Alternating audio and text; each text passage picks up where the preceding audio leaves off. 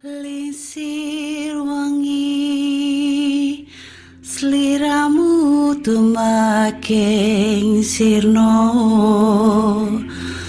Ojo tangi kan muguling Awas jok ngetoro.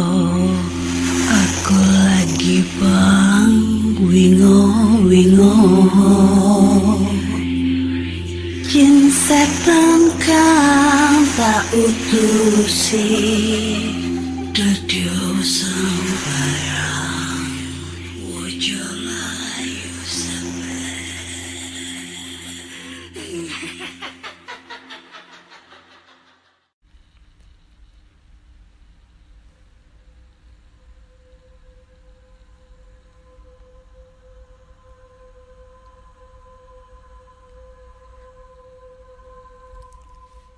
Assalamualaikum warahmatullahi wabarakatuh. Selamat datang di podcast kisah horor.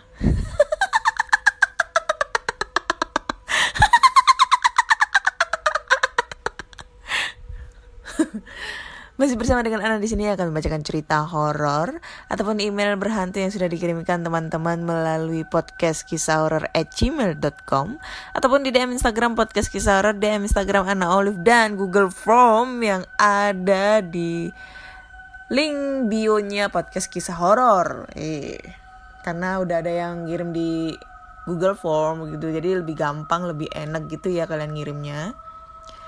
Oke, kita masuk ke episode 77. Wih, Mantap. Gak kerasa ya. Udah episode episode ke-77. Udah memasuki bulan Februari. Ya, kemungkinan masuk di bulan April nanti waktu anniversary podcast kisah horor udah masuk episode 100 ya. Amin amin ya rabbal alamin. Udah masuk episode 100. Eh, mau masuk episode 100 belum dikontrak sama Spotify. Hah, sedih Eike.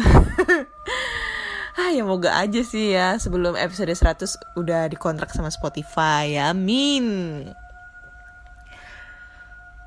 Oke, kita akan membacakan cerita-cerita horor kembali yang sudah dikirimkan teman-teman. Udah banyak banget yang masuk. Iya, alhamdulillah udah banyak banget yang mau berpartisipasi ke podcast kisah horor udah ada sekitar 77 episode satu episode bisa 3 sampai 4 cerita. Coba aja kalikan 77 kali 3 berapa?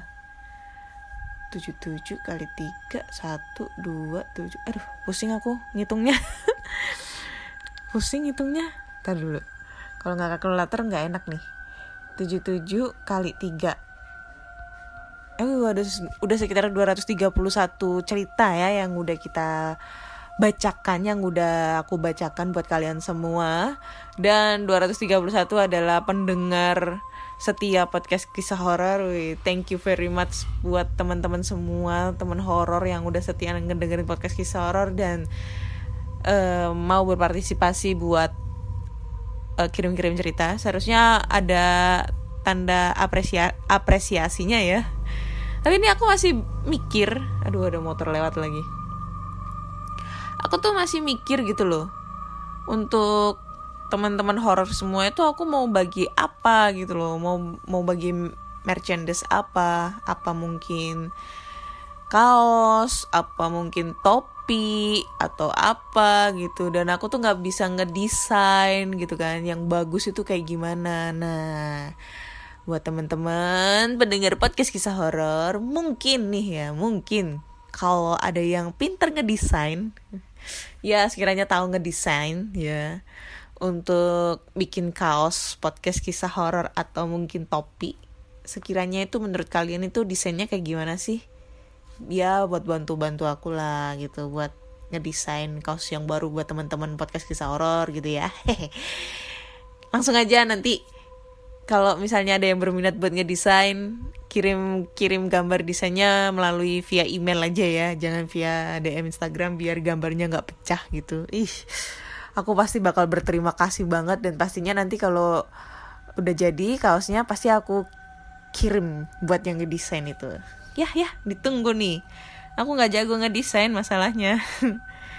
Jagoku cuma nggak jago bacot doang oke Langsung aja kita bacakan ceritanya dari Google Form. Kita baca dari Google Form. Oke, cerita pertama datang dari namanya Denis. Denis. Oke. Judulnya adalah Digendong Jin Muslim. Assalamualaikum warahmatullahi wabarakatuh. Waalaikumsalam warahmatullahi wabarakatuh. Hai Mbak Ana dan pendengar podcast kisah horor. Di sini gue mau cerita pengalaman nyata dan aneh menurut gue. Tapi ini dialami teman gue. Sebut aja namanya Bona. Oke, lah. Ntar dulu.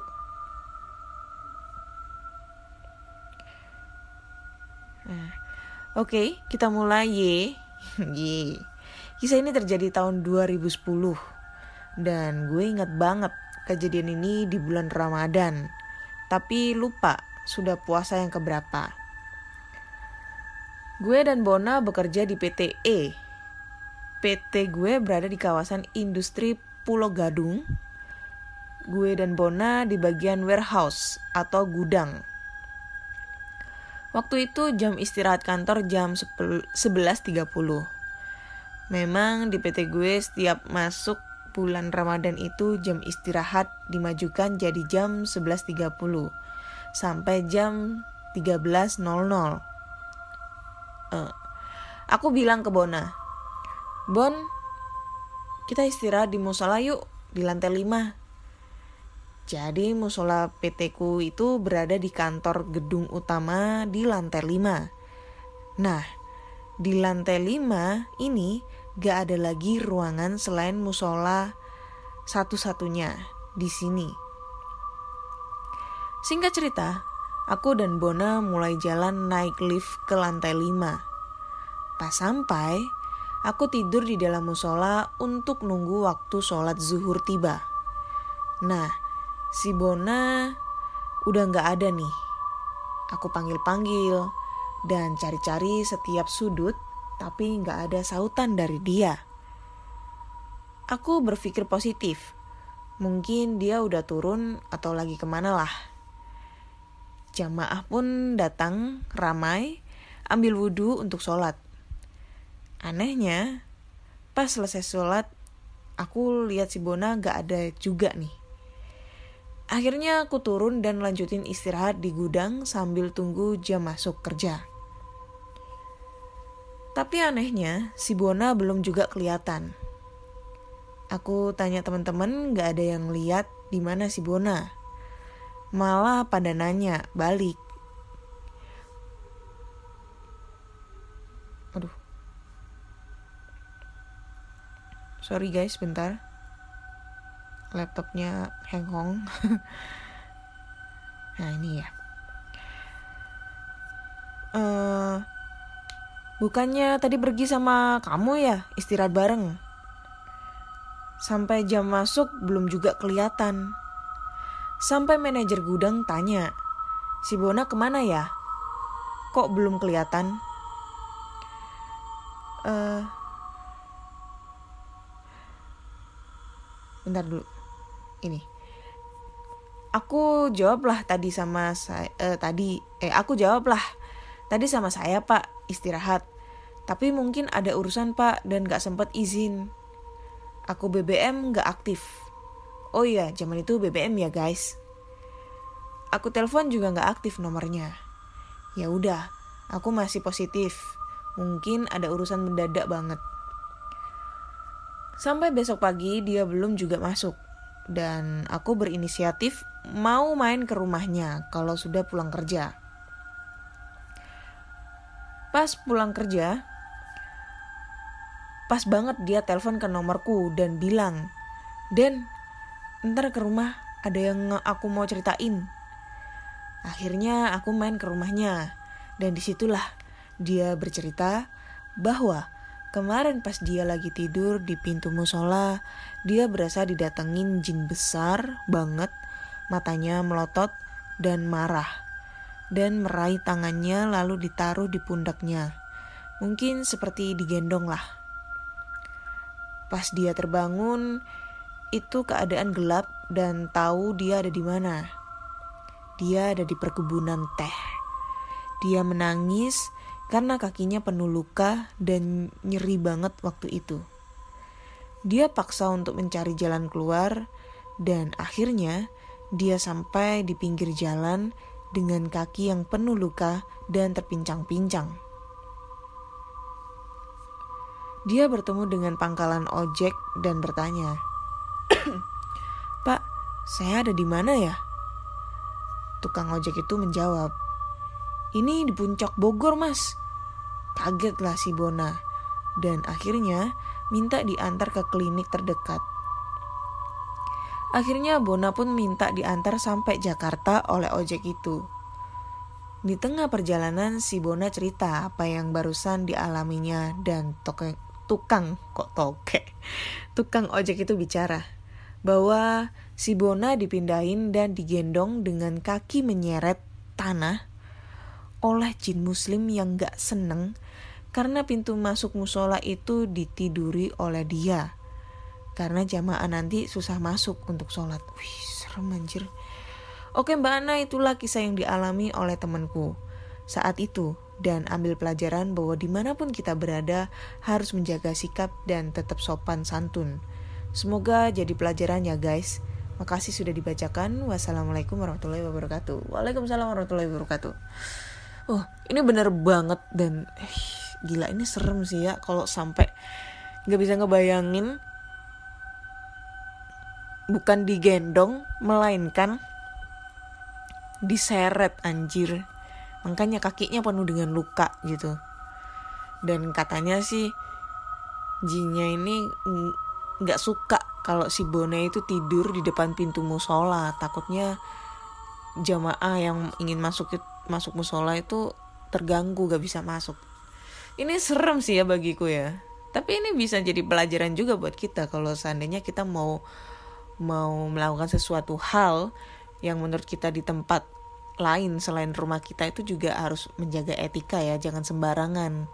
Entah itu bu buang kecil sembarangan eh buang kecil buang air kecil sembarangan atau mungkin ngeludah sembarangan atau mungkin e, ngomong kotor di tempat sembarangan tidur sembarangan kayak gitu-gitu ya. Itu hal yang sebenarnya sih harus ditanamkan sejak dini gitu loh. Nggak boleh kayak gitu. Karena di setiap lokasi itu selalu ada penunggunya.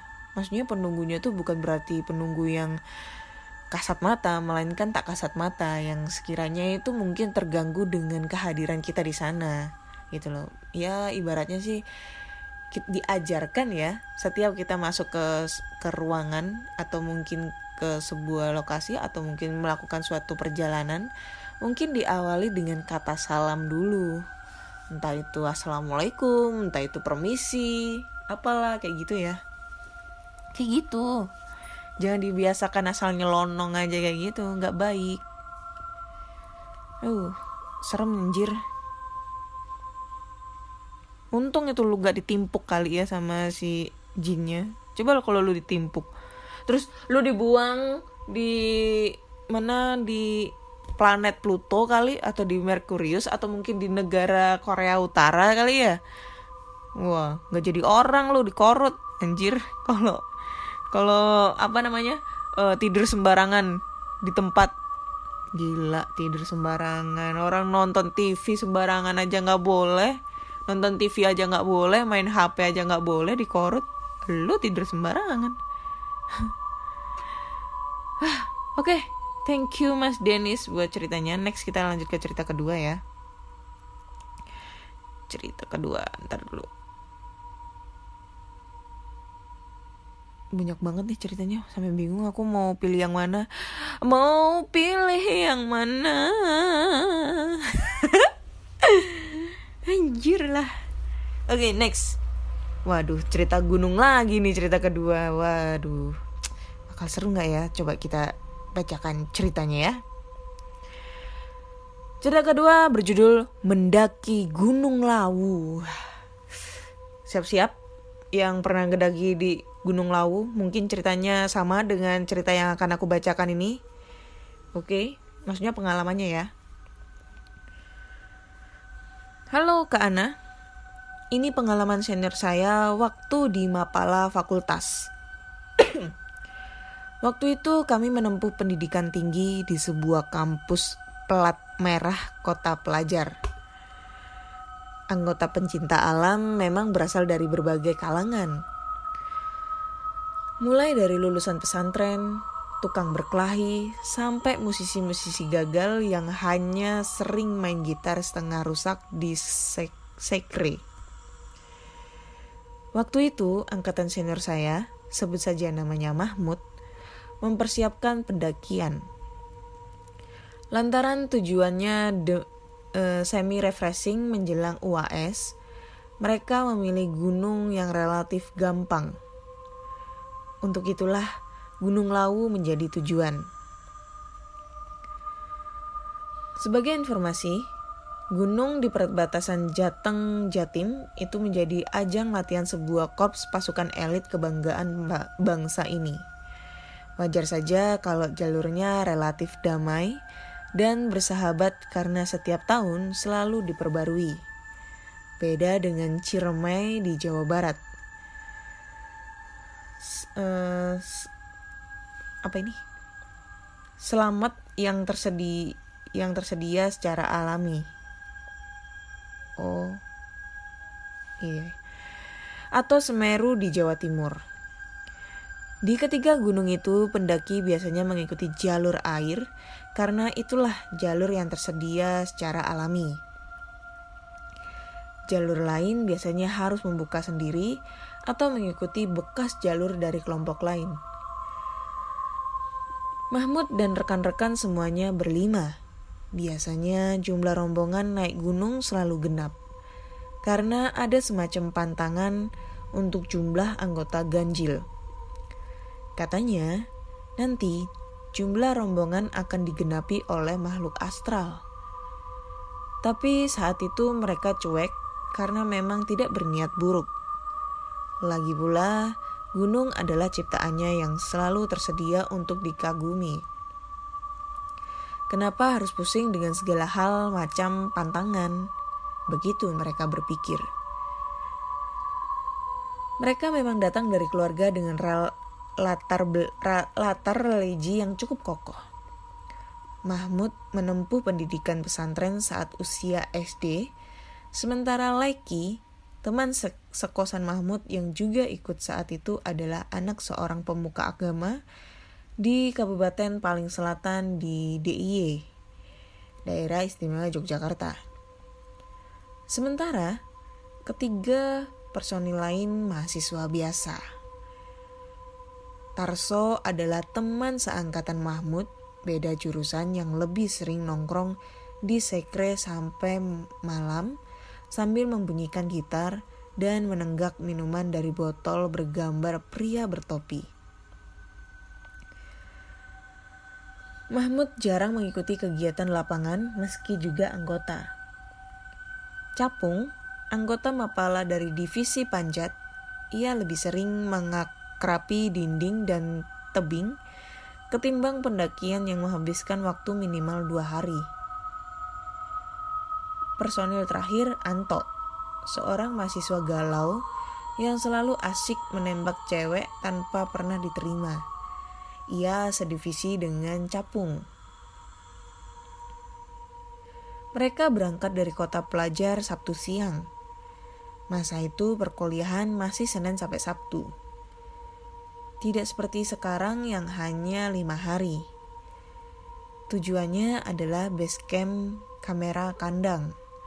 Eh, eh kamera, base camp Cemara Kandang. Yang letaknya kira-kira 5 km di atas objek wisata Tawangmangu. Setiba di base camp menjelang maghrib, kondisinya terbilang sepi hanya ada satu rombongan lain dari Jawa Timur yang juga akan mendaki.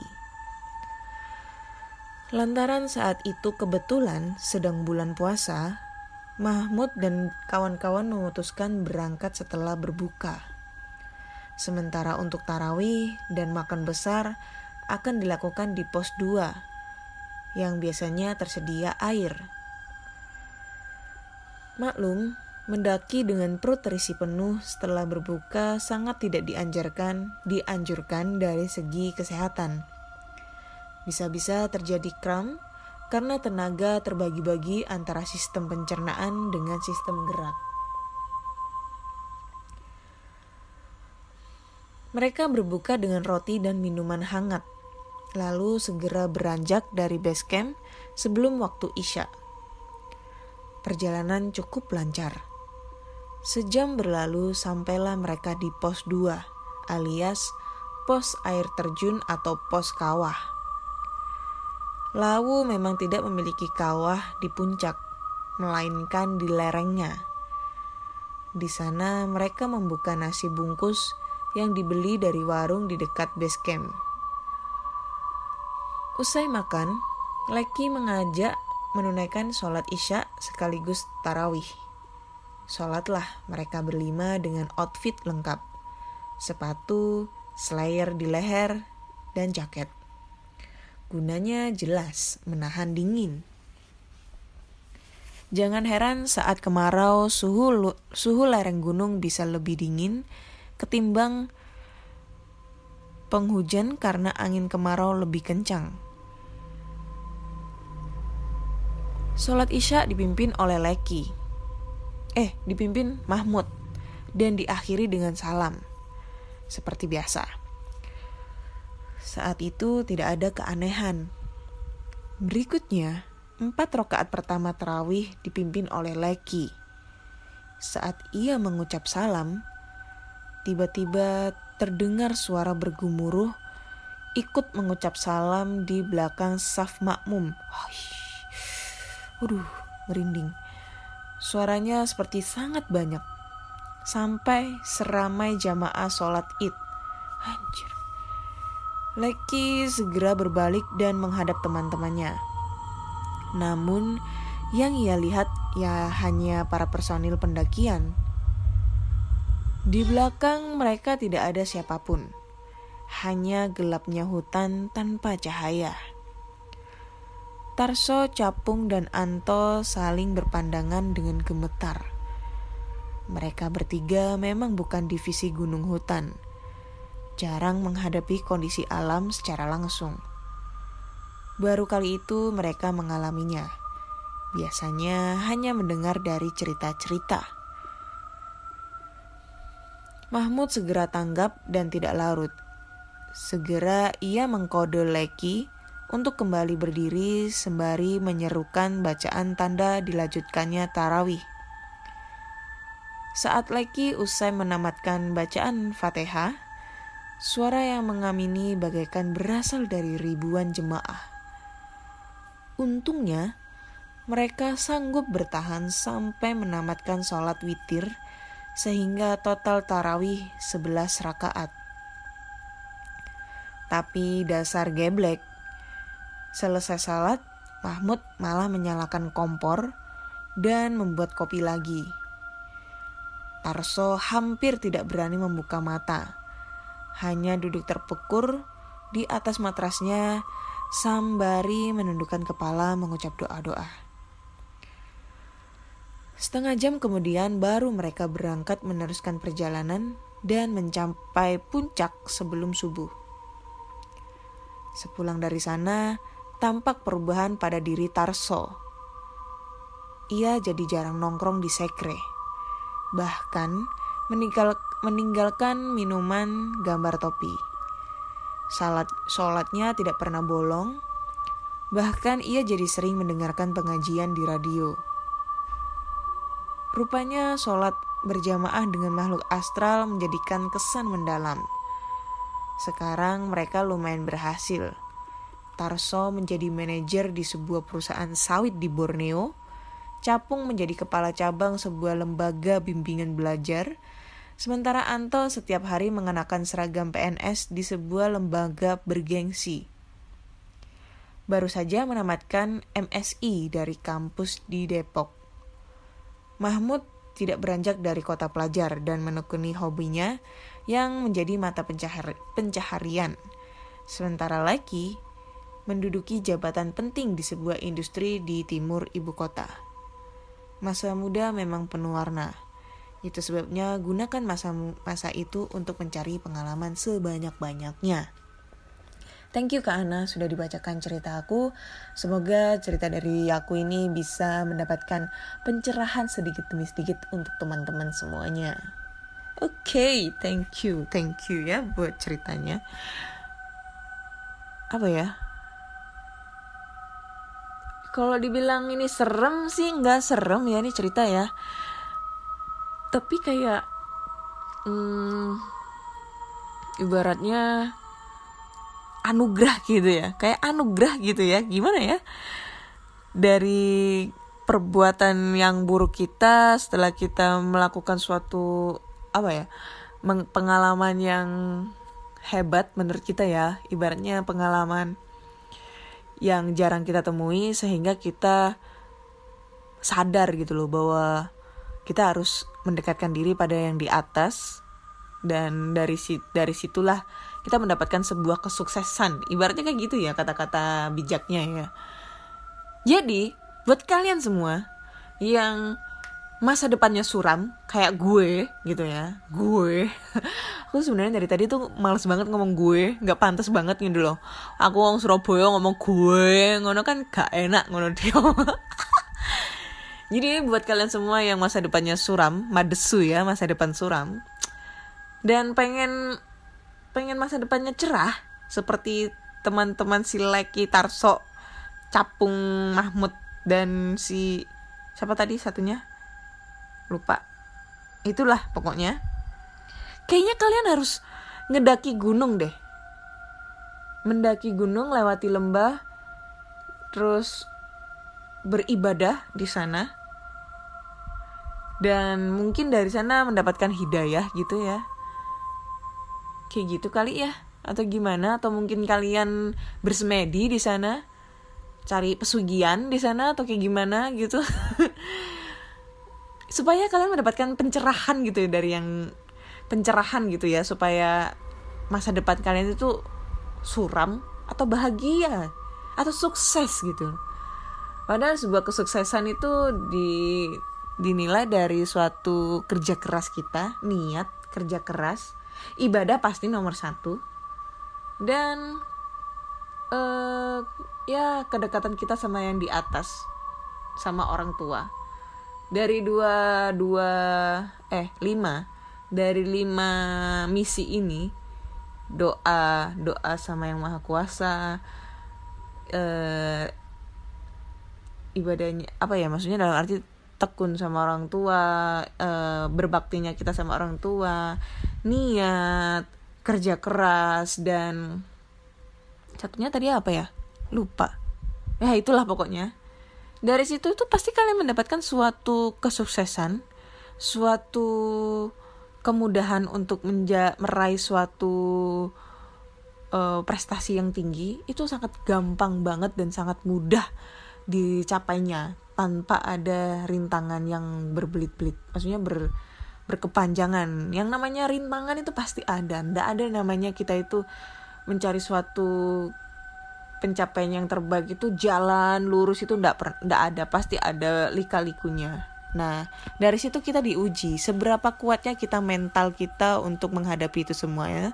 Seberapa uh, tekunnya kita berbakti kepada Tuhan dan seberapa kuatnya kita, niat kita untuk meraih itu semua. Kayak gitu ya. Ya seperti itulah yang penting kalian itu jangan gampang mudah putus asa. Apalagi sekarang lagi covid ya. Lagi pandemi. Dan banyak banget yang mengalami namanya keterbatasan ekonomi. Sehingga membuat kita itu kadang itu berpikir pendek gitu ya. Janganlah jangan. Kalaupun kalian nganggur karena nggak dapat kerjaan apa segala macam kalian bisa me, me, apa ya mengkreasikan dengan ide-ide kalian entah itu jualan jualan apa kayak apa segala macam kayak gitu atau mungkin uh, mencari kesibukan yang dapat menguntungkan kayak gitu. Mau lihat TikTok kayak kan TikTok sekarang kalau kita lihat video bisa dapat duit gitu kan sepuluh ribu sepuluh ribu. Atau mungkin mungkin main VTube gitu kan dapat duit ngeliat iklan. Atau mungkin jadi podcaster. Atau mungkin jadi youtuber juga karena podcaster tuh duitnya cuma sekali doang. Kalau youtuber kan bisa berkali-kali ya melalui adsense gitu. Itu kalian jangan gampang mudah putus asa atau mungkin gampang hmm, apa ya ibaratnya? Kayak be, uh, malas gitu lah lakukan itu selagi kalian masih bisa gitu. Dan jangan lupa bersedekah karena sedekah itu adalah pintunya rezeki kita kayak gitu. Hmm, lusa kan Jumat Barokah tuh. Pas banget dengan Imlek. Ya jangan lupa Jumat Barokah. Kayak gitu. Ya ya ah banyak bacot. Oke deh aku tuh udah lama banget gak pernah komen-komen ini ya. Anjir lah komen-komen yang cerita-cerita yang anda mengandung porno. Uh, udah lama banget sepi banget ini ya kayaknya. Kalau nggak ngebaca cerita itu kayaknya sepet banget gitu loh mulut aku. Oke, okay, next kita lanjut ke cerita terakhir. Cerita terakhir ini enggak. Ini mungkin ya.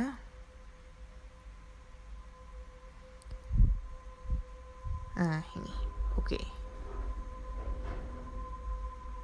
Oh, cukup panjang. Oke, langsung aja kita bacakan. Oke, langsung aja kita ke cerita ya, Kak. Mungkin Kalian semua sudah sering mendengar cerita hantu di kos atau kontrakan. Nah, kali ini aku ingin menceritakan pengalamanku tentang hantu penunggu tangga kosan. Wih, beda nih ya, tangga di kosan. Oke, sedikit informasi kak. Aku tinggal di kosan yang sekarang baru jalan lima bulanan. Aku sering pindah-pindah kosan karena faktor pekerjaan yang aku jalani. Pengalaman ini pertama kali aku alami ketika minggu pertama aku mulai tinggal di kosan baruku itu. Dan lokasi kamar kosku saat ini berada di lantai dua. Sekitar jam 2 dini hari, aku masih kerja di depan laptop karena pekerjaan yang telah dikejar deadline. Ketika sedang asik mengetik, tiba-tiba aku mendengar suara orang yang sedang main air di kamar mandi. Lokasi kamar mandi itu tepat berada di belakang tempat aku duduk. Awalnya aku tidak menghiraukannya. Mungkin ada yang lagi mandi di kamar bawah pikirku saat itu. Tidak, tidak lama kemudian suara itu semakin lama semakin terdengar keras dan terjadi terus-menerus. Suara itu sangat persis seperti suara orang yang sedang menuangkan air ke bak mandi. Tanpa rasa takut, aku memutuskan untuk mengeceknya. Saat, it, saat tiba di kamar mandi, aku melihat air di bak masih tenang. Aku pun menutup pintu kamar mandi dan kembali ke depan laptop. Selang beberapa menit, bulu kuduku tiba-tiba merinding dan serentak aku terkejut. Boom! Pintu kamar mandi terbuka paksa seperti ditendang. Wah, serem. Dengan kaget, aku menoleh ke belakang dan ternyata aku tidak melihat ada siapa dan apa pun di kamar mandi itu. Sambil mengelus leher, aku beranjak dari kursi dan berjalan ke arah kamar mandi untuk menutup pintunya. Aku kembali ke depan laptop, dan saat itu aku menjadi sangat merinding dan sangat ketakutan berada di dalam kamar kosku itu. Aku mencoba menenangkan diri agar bisa menyelesaikan pekerjaanku. Otak yang buntu ditambah rasa takutku, aku mencoba menenangkannya dengan sebatang rokok, tapi apa dikata, rokokku ternyata telah habis. Terpaksa harus keluar nih, pikirku saat itu. Aku pun mengambil dompet dan berniat keluar untuk membeli rokok. Aku segera keluar dan mengunci pintu kamar. Saat berjalan ke arah tangga untuk turun, entah kenapa bulu kuduku kembali berdiri. Kali ini merindingnya berlebihan dengan rasa takutku yang mulai memuncak. Aku merasakan seperti ada yang lewat di belakangku. Aku sontak berhenti dan menoleh. Namun tidak ada siapa-siapa. Aku jadi semakin takut dan melanjutkan langkahku ke arah tangga. Dan ternyata di tangga aku melihat penampakan sosok hitam tanpa kepala berdiri di tangga. Aku terkejut dan berlari kembali ke kamar dan tergesa-gesa membuka pintu. Dengan penuh rasa takut, aku berdiri, berdiam diri di kamar, dan suara air di kamar mandi pun kembali terdengar. Kali ini beriringan dengan suara ketukan pintu yang makin lama makin cepat. Oh my god.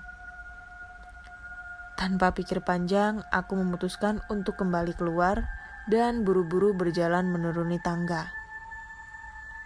Aku berlari ke garasi mengambil sepeda motor dan langsung pergi membeli rokok. Aku baru kembali ke kos jam 9 pagi. Sejak kejadian itu, aku selalu keluar dari kosan sebelum maghrib dan kembali ke kos bersama teman yang mau menginap di kosanku. Thanks Kak Ana. Next, aku akan cerita tentang pengalaman horor lainnya tentang hantu yang ada di kosku. Oke, okay. serem ini anjir, sumpah. Biasanya kita kan tahunnya itu kan penunggu di kamar gitu ya. Kebanyakan kan yang cerita-cerita sebelumnya itu kan di kamar kosan, di kontrakan kayak gitu. Tapi ini penunggu tangga dan penunggu tangganya ini lain dari yang lain ya. Biasanya kan kuntilanak gitu, Miss K atau apalah ini sosok manusia berpakaian hitam tapi nggak ada kepalanya anjing gila terus dia lari masuk ke kamar pas masuk ke kamar terdengar lagi suara kayak gebir gebir gebir tapi gebiurnya itu bukan apa ya kayak ngisi air di bak mandi gitu ya dan diiringi dengan suara ketokan yang cepet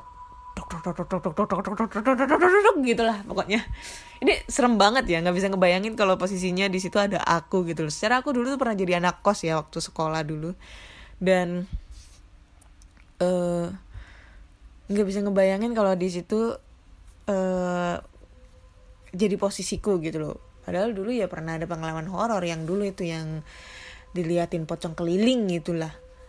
Gila. Aduh. Tuh mungkin anu kali setannya mau minta ngudut gitu loh. Lu kan mau beli rokok gitu ya mau beli rokok keluar. Terus nyampe pas keluar dia datang nih ngeliatin gitu. Terus lu masuk lagi. Nah itu sebenarnya dia mau ngomong bang titip rokok sebungkus gitu kan. Tapi dia lupa mau ngomong tuh kayak gimana karena dia tuh gak punya kepala gitu loh. Bingung kan ngomongnya lewat mana ya kan? Masa mau lewat ah uh, itulah. Bukan bukan. Masa mau lewat lubang poser? Kan nggak mungkin bambang gitu loh.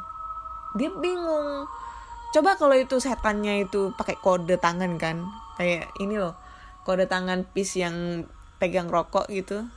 Bang uh, uh, uh, rokok maksudnya rokok gitu. Pasti kan lu tahu dan oh oke okay, gue beliin oh gue gue beliin gitu. Tapi yang jadi herannya juga kalau misalnya kita beliin rokok ngisepnya dari mana? Kan nggak punya kepala. Ngisepnya dari mana? Ya lubang lubang lubang mulut uh, uh, iya mulut nggak punya kepala lubang uh, aduh.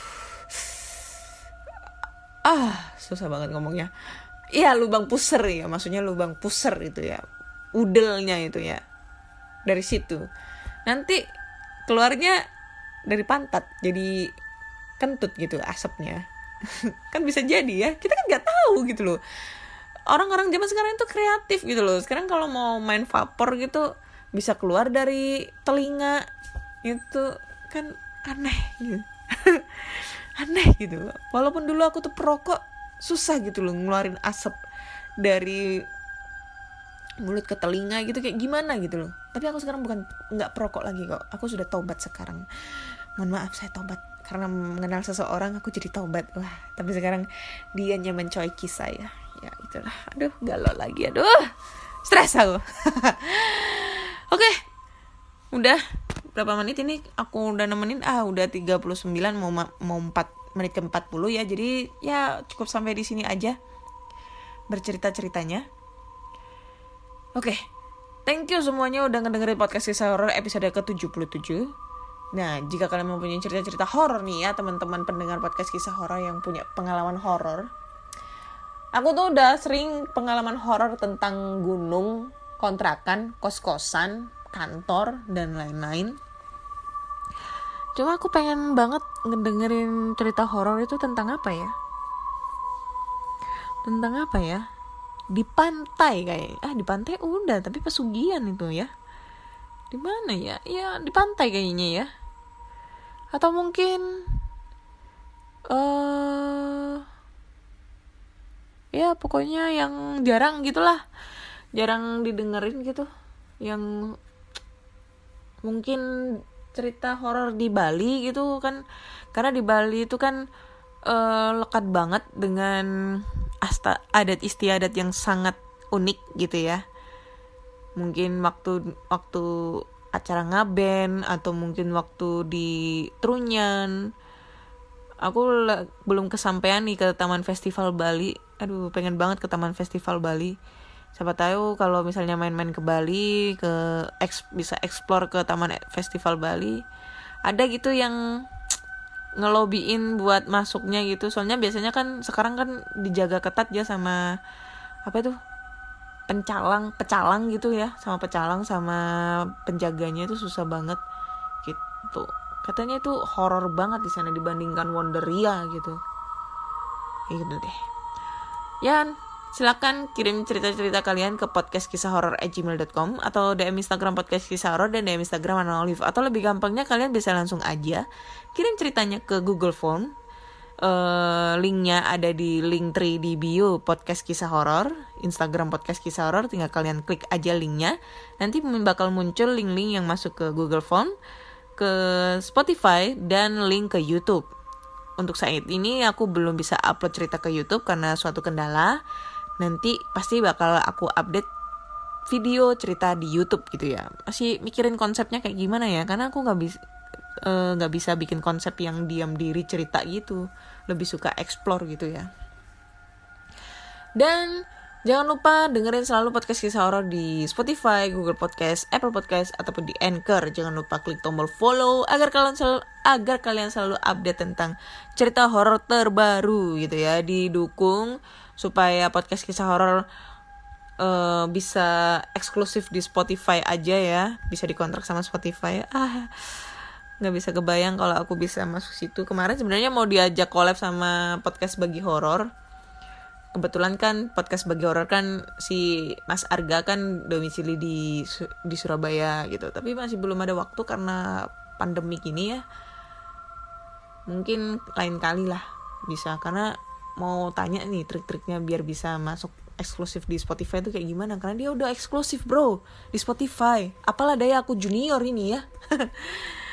Oke okay, thank you semua. Ditunggu cerita-cerita menarik berikutnya. Dadah